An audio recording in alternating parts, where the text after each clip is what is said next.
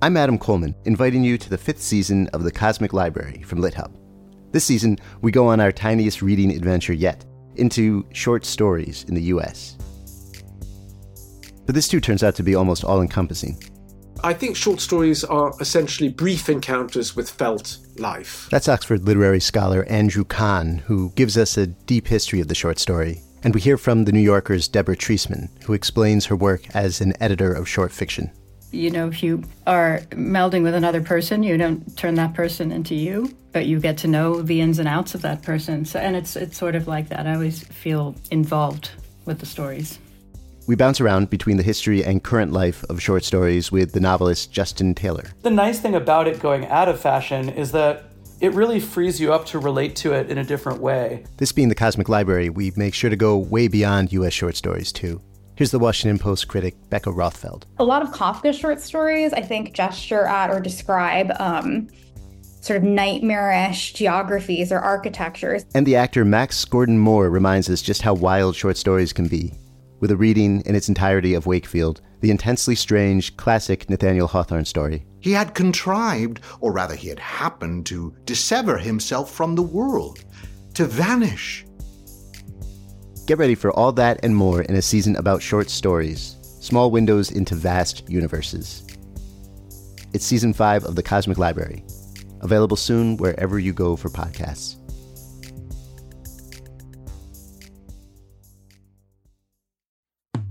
Welcome to the Maris Review. I'm so happy to be talking today to Morgan Jerkins.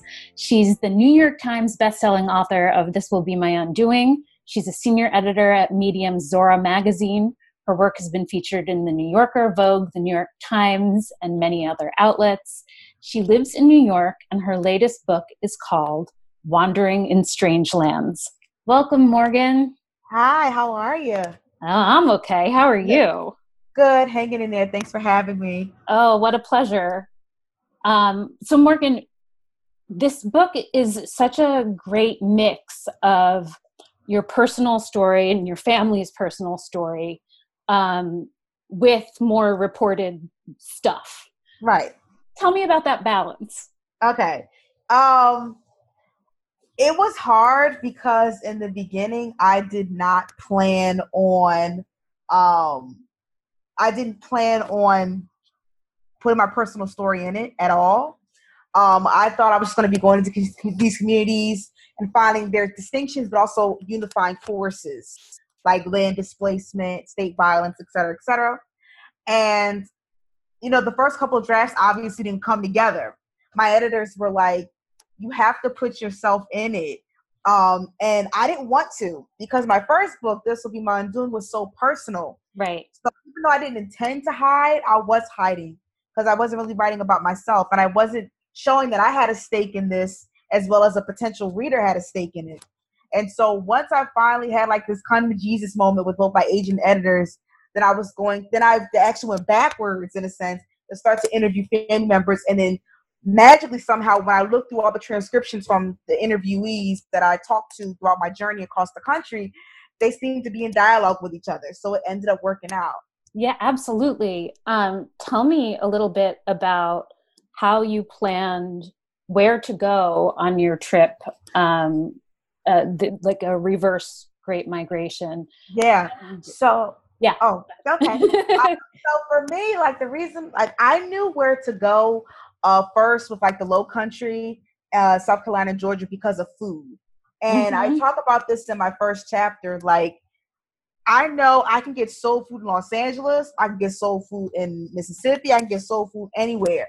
So that was one of the most significant parts of my life as an African American. Mm-hmm. And I started to just look for certain in, things that intrigued me about a Sunday dinner or tradition. And one of the traditions was, um, you know, eating collard greens for money and black eyed peas for good luck on New Year's Day. And I realized that actually originated from the Low Country.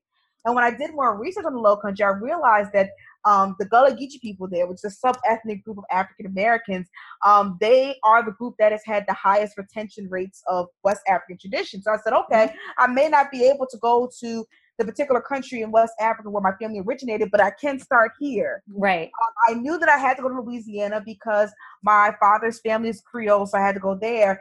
And then with regards to Native American identity or lack thereof, a mystery mm-hmm. of many different black families, I knew I wanted to go to Oklahoma because that's where a lot of Native American families that black people say that they have ties with, they were based in the South and they were forced to move west of Mississippi in the Indian Territory known as Oklahoma because of the Trail of Tears, because Andrew Jackson and Manifest Destiny and all that.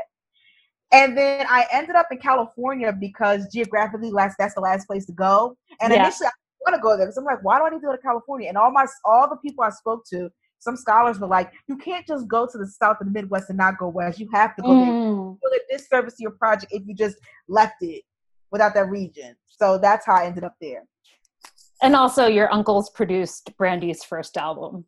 Just had second, to mention it. Second, second album, yeah, her never said okay. Album.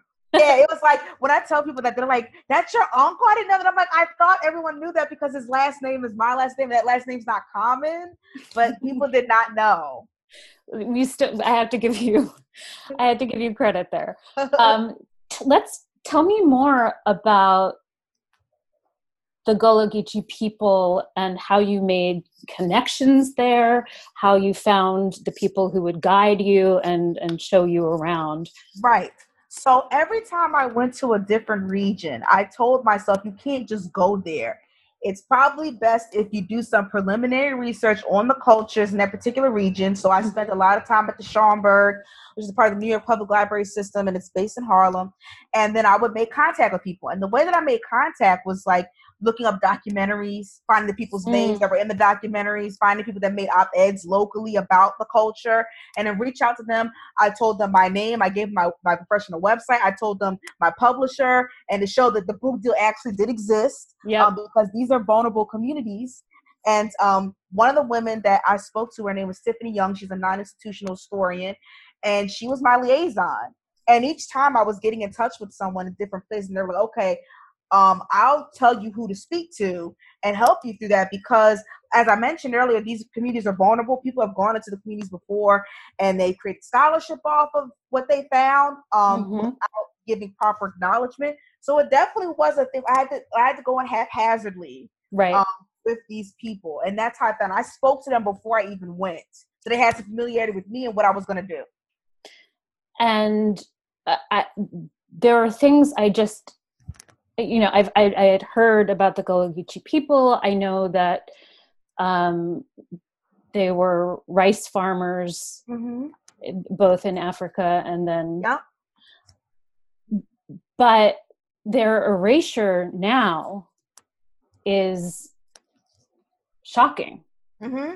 Yeah. Um, let's talk about in particular um, Hilton Head Island, which I, I've always heard is a lovely place to vacation. Yeah, it's beautiful. I, I, mentioned, I, I mentioned in my book that that drive from Savannah, Georgia, where I was staying, across you know the interstate into Hilton Head was one of the most beautiful drives I've ever gone on in my life, and I don't even like driving like that. um, but when you go there, the word plantation is ubiquitous. Right. Anything from the, the the stores at the strip malls to the gated communities where the descendants of the formerly enslaved, the Gullah people that live there, they're not living there. They hardly have access to it. Right. So it was very perverse, as I mentioned.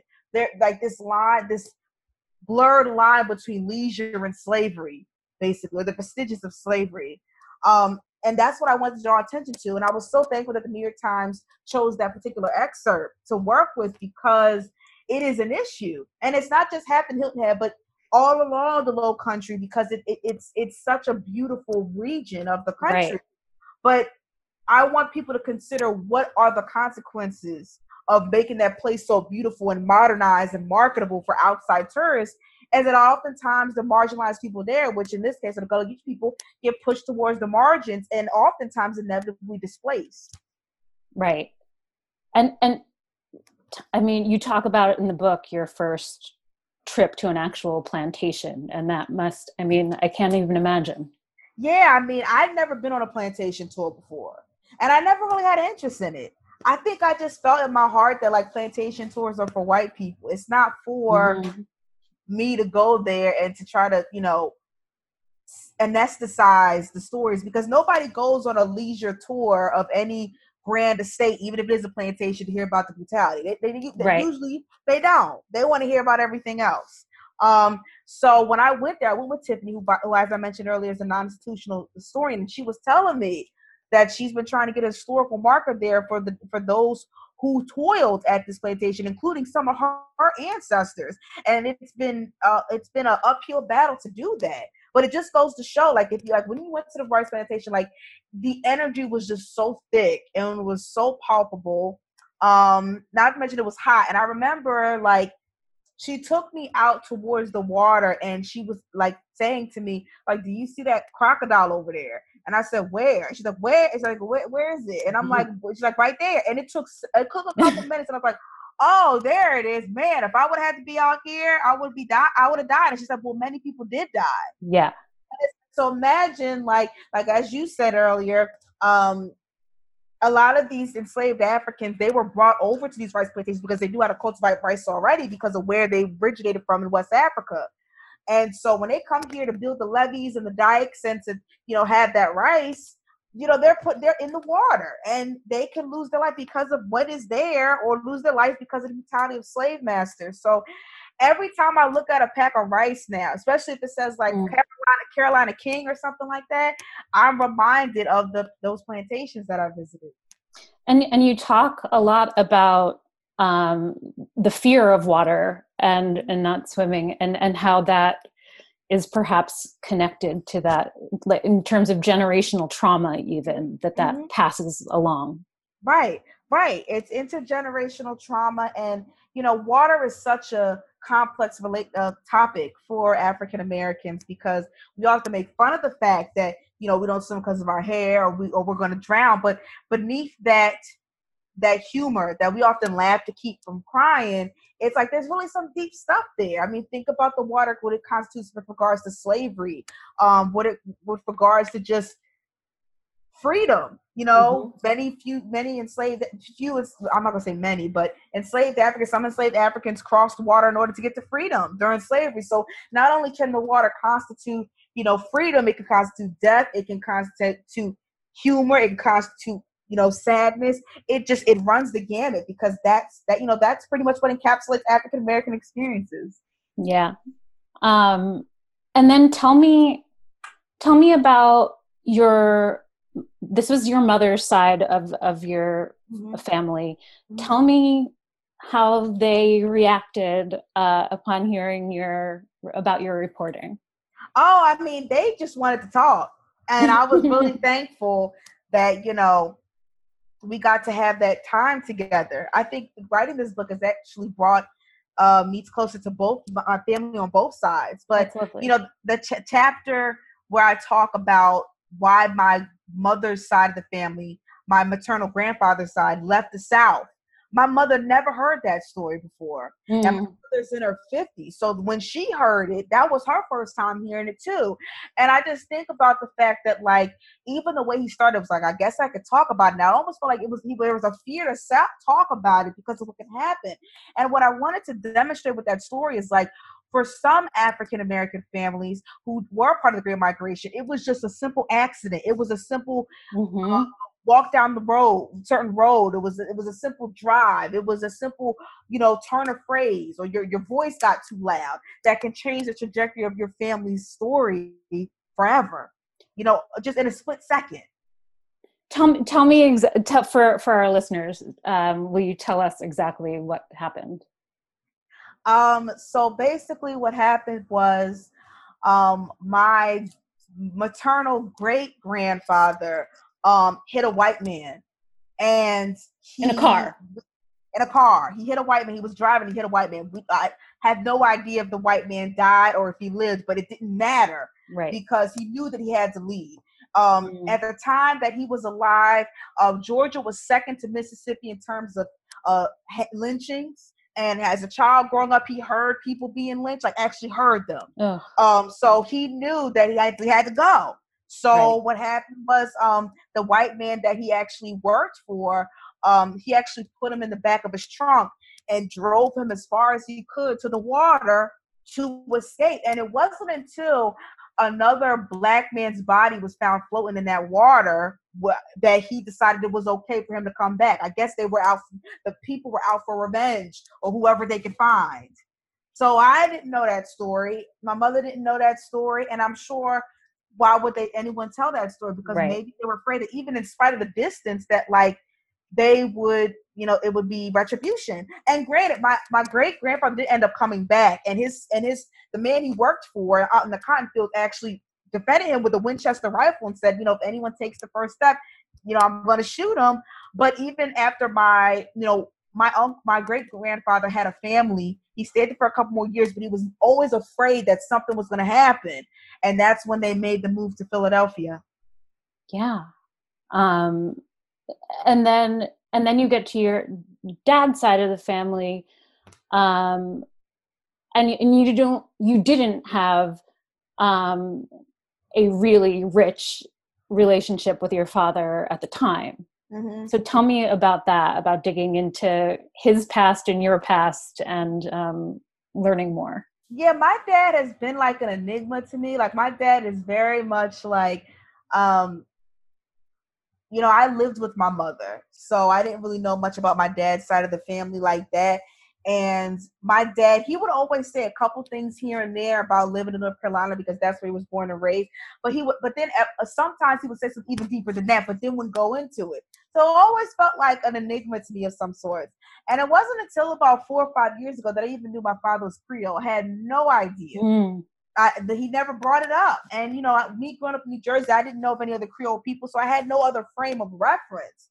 Um, so that was always a site of intrigue um, because it complicates notions of blackness or, or, you know learning about different sub-ethnic groups beyond just african american like mm-hmm. a large swath of people um, so it was very uh, very fascinating for me to try to unpack that yeah and it, it's you struggle in the book with creating some sort of understanding or definition of, of what being creole means yes because to this day, people cannot settle on one.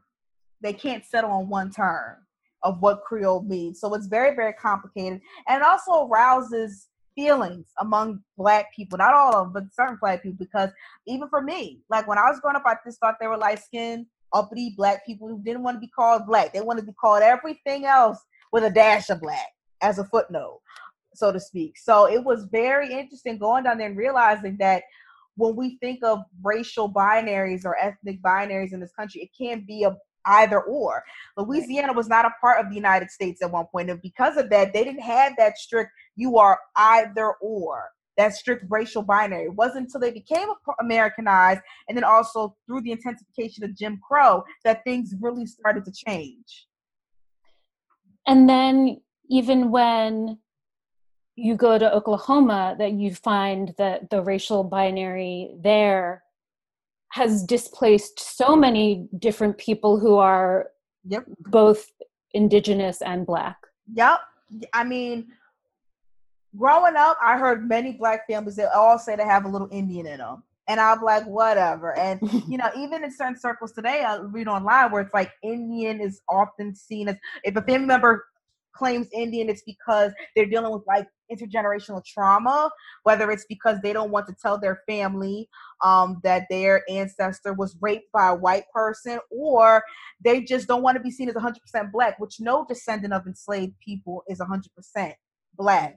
Um, but yeah, like, uh, you know, I was I never was taught that when the Trail of Tears happened, when Andrew Jackson forced the five civilized tribes, which by the way originated in the South, when he right. forced them west of the Mississippi, I didn't realize that both enslaved, um, refugee, and free black people went with them. Yeah, so I had no idea. I yeah. had no that was never taught to me. And I think that's like the undercurrent of the entire book is the mm-hmm of the school system in this country. I had no idea. And so when I realized that, and when I spoke, speak to people who are identify as freedmen, basically because of their African ancestry, and and and they're often uh, stigmatized within their own tribes, their nations.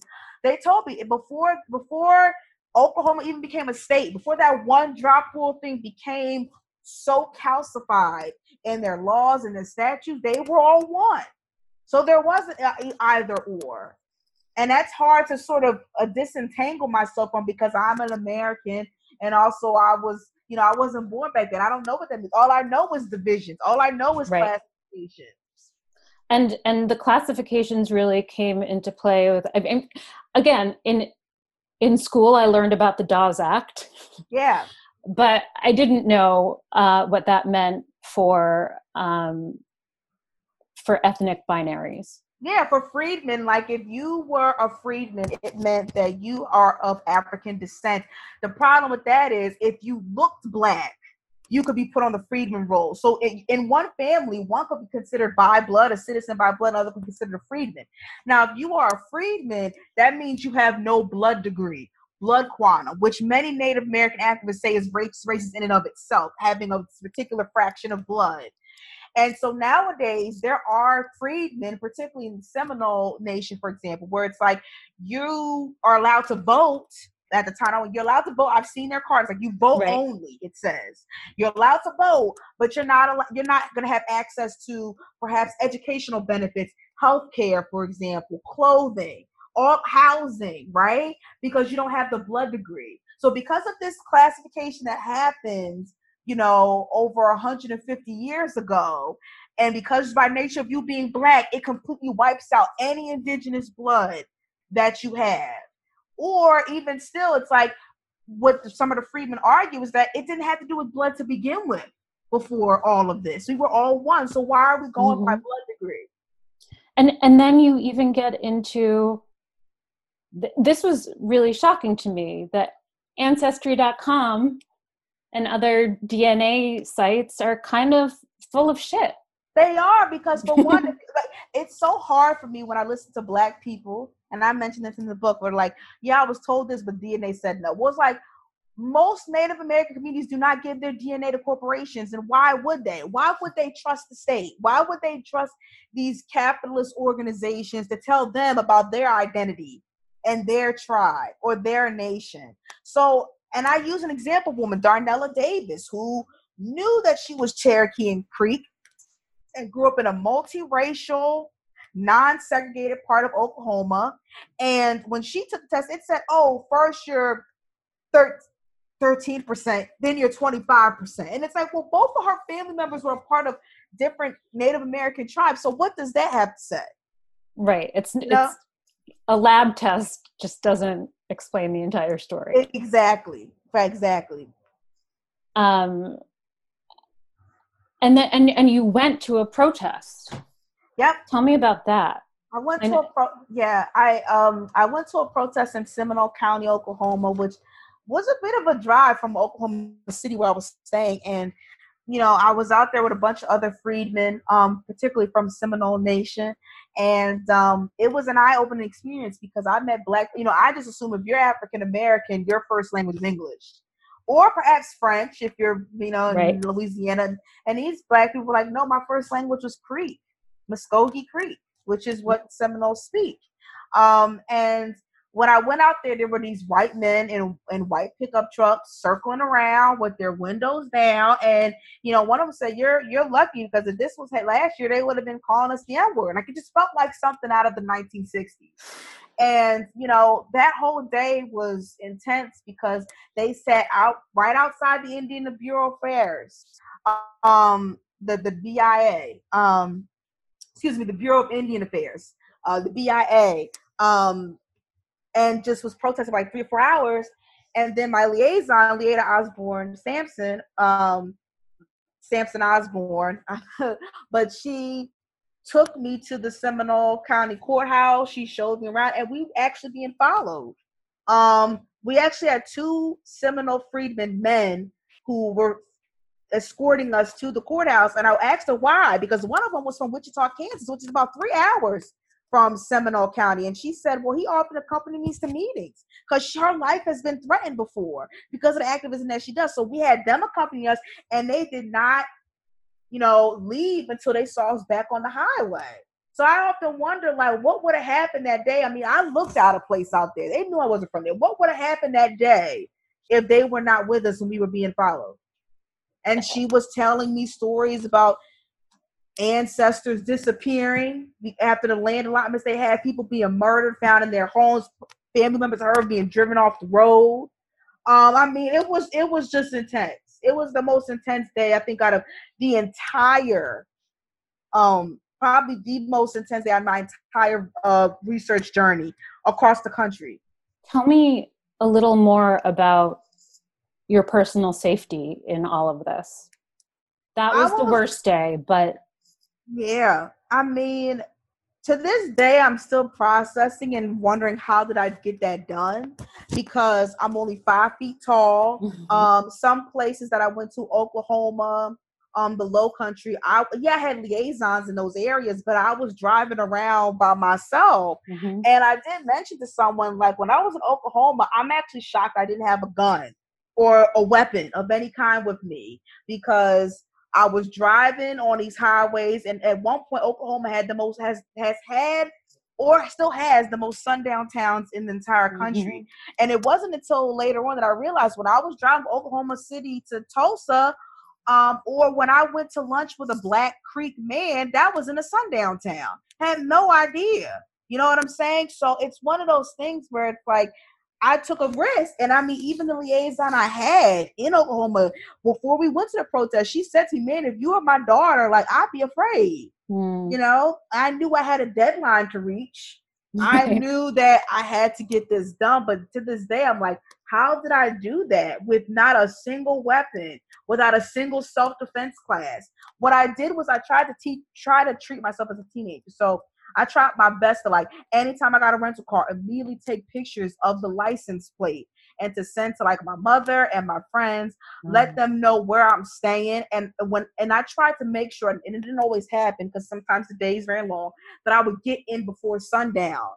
Um, and I would mm. make sure I told someone I was in not the hotel, in my actual room. Once I made it to my actual room, then I would message someone. Room number, blah blah blah. Mm-hmm. Mm-hmm how did your was your family worried was your family yeah i think my mom was worried my mom was worried i mean i guess she was less worried because this was the united states and it wasn't like you know she always sees me taking solo trips overseas she's like well how does she do that so um, yeah but i i didn't really tell her about what happened in oklahoma um, mm. I just told mm. her how everything was going. I was still trying to process it, but yeah, I think my family was like, "Oh, you're here now," because it was happening. The research was happening so fast. I would spend a week here or a week here, and so I think they were worried, but at least they knew that I was still stateside. Right. And I was reaching out to other black people and all, and I was trying to give them as much information as possible.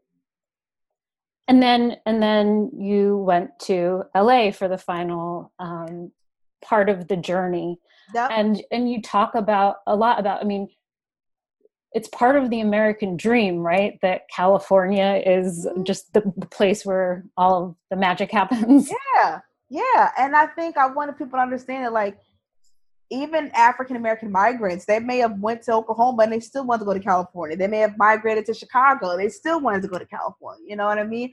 And you know, as a millennial, like I grew up on Laguna Beach and the hills. And how does it start with the full montage of the palm trees, you know, uh, the beach lines? You know what I'm saying? And you know, the good-looking people. and what I wanted to elucidate with that is, is the disappointment, basically, with like your ancestors, your elders fled to this sunny town, this sunny county, and they found the same problems in a different area code.